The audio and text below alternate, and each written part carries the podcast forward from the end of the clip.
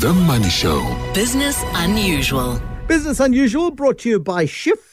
That's Shyft with a Y. The global money app. Download Shyft and get the cheapest Forex rates around, no matter where you bank. Zanele Njapa, the unlearning expert and, of course, innovation facilitator.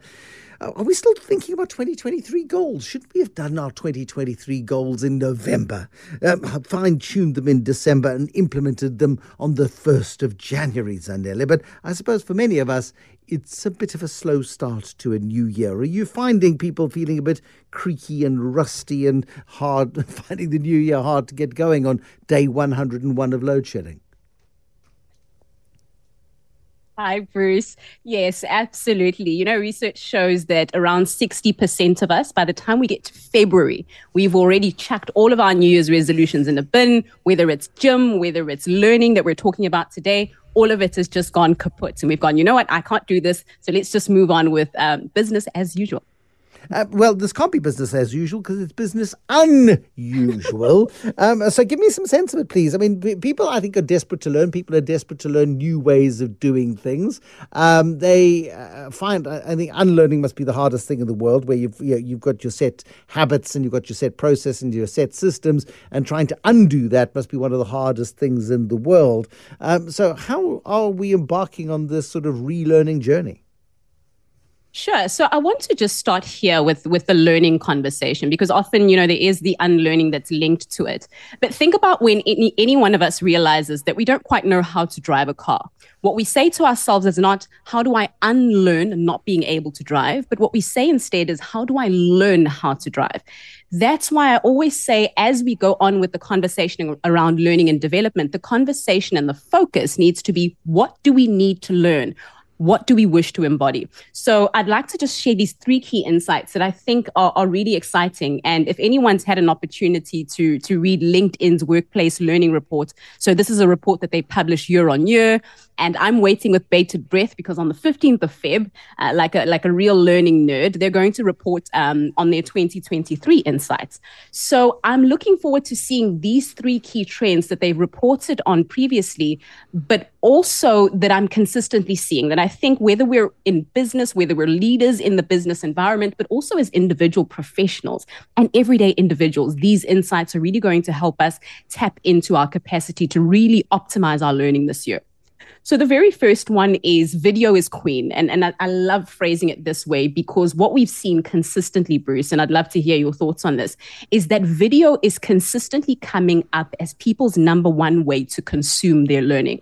So much so that when LinkedIn put out um, a, a, a survey to find out from individuals if learning information was presented both in video and written text, they, they would choose video every single time because that's the role that video is taken. And I think think that this shows the significance of short form video, like your Instagram reels and your TikTok videos, how those platforms are really leveraging how people best want to consume their learning. So, so that's the first one. And I don't know yeah, if you're okay. into um, no, TikTok vid- so much. No, well, video is queen. I mean, and I, I, and video is compelling, and video done properly is engaging, um, and certainly can grasp the imagination. Video to learn change video to learn issues of substance in snack size pieces that Instagram and Reels and TikTok deliver, I'm not so sure. Um, and I certainly don't think half hour lectures on video are that great either. So uh, uh, somehow there's got to be some sort of happy medium where you can have a, a, really great sort of five minute insight on a topic or something that takes you to learning more deeply.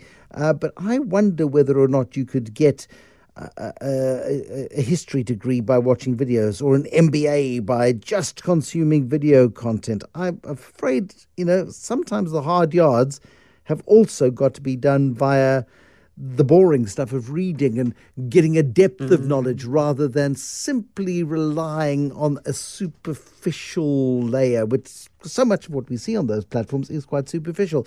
Is it evolving to a point yeah. where it's useful? Absolutely. You make such a valid point there. But I actually want to push back at that because those are some sure. of the insights that we are seeing, Bruce, is that the shape and the the almost underlying objectives around our learning are changing, not just how we consume or, or the short Uber form video, um, as it's called. But also, the bigger question now has become not necessarily the course or, or the program or the degree, but what's the outcome that we seek? And I found that when individuals tap into the outcome, then they can sort their learning into okay, maybe a TikTok video does actually fit into the function. Maybe it is a shorter, maybe a longer term course, something that's in person. Maybe it is LinkedIn learning. Maybe it's a whole Udemy course when, when we almost make the shift. And I'll give you an example of what I mean around this. So instead of going, I have the responsibility of completing this four module course that will uh, lead to certain objectives. Rather, the question needs to become I want to be able to, or I want to know how to, or maybe even I want to be skilled enough to. That way, when you tap into what it is you want to do, and, and bear in mind here, we're not just talking about extensive learning that allows you to upskill and then move on to whatever it is that your role demands at the time, but we're talking about a holistic view around learning, which is both your professional learning, but some people will set targets around 50 books this year without tying it back to what is it exactly that you want to achieve exactly. instead of, oh my goodness, I want to read all these books. And then by the time you get to Feb, you've only read one paragraph of a book you didn't even intend to read and you feel like a failure. There's that, and also you can read 50 books. You're not going to learn a damn thing unless you're applying yourself and, of course, applying the learnings that you get out of those books. And most books have got one or two things in them um, that are going to be fundamentally useful to you. But I, I, I see there is an application here, Zanele, to um, learning if you want to build confidence in presentation or you want to build, there are certain practical things. But if, if I came to you and said, Zanele, you, you look a little bit peaky, I'm going to remove your appendix. Um, I'm not Dr. Whitfield, but hey, I watched a YouTube video and how hard can it be? pass me the toolkit. I'm going to relieve your pain. You, you may feel a little bit peaky. If I said, hello, I'm Bruce, I can help your presentation skills, you might be more inclined to take that offer. Exactly. But here's the other question then supporting exactly what you said. Does the person then trust you to help them because of the experience that you have or what you've learned about it? Because at the end of the day, what we're also seeing is that experience is starting to almost overtake all of the cabinets that you've got of certificates and degrees and and I'm not saying that these are not relevant because they always are. And there's a lot of insight that people get mm. from those kinds of pieces of education and formality.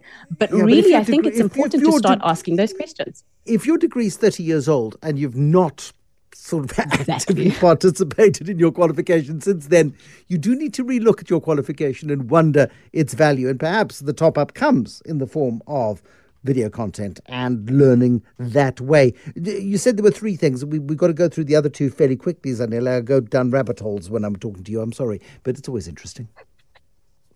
No problem. So I'll just do the other two really, really quickly. But the second one comes very obviously, and I think that this is one that I, would like leaders to lean into a little bit more.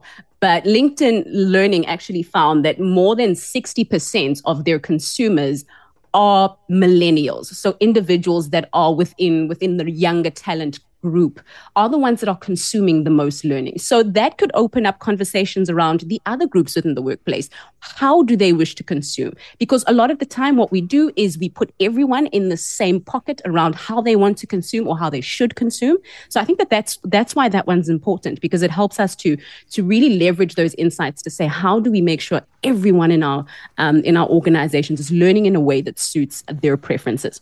Very last one is um, leaders who champion learning. They influence employee retention extensively, both directly and indirectly. This one goes without saying. Um, if a leader champions learning, but also practices learning in an obvious, covert way, um, I mean, overt or covert, one of those ways. So the way that where everyone can see it, then it, it makes a profound impact on how employees create that culture of learning as well.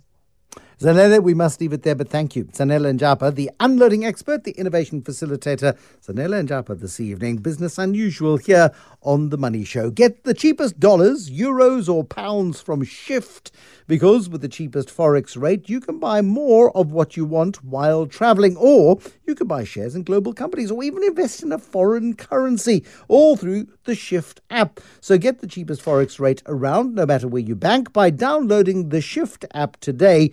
Shyft operates under the FSP number of Standard Bank. T's and C's apply.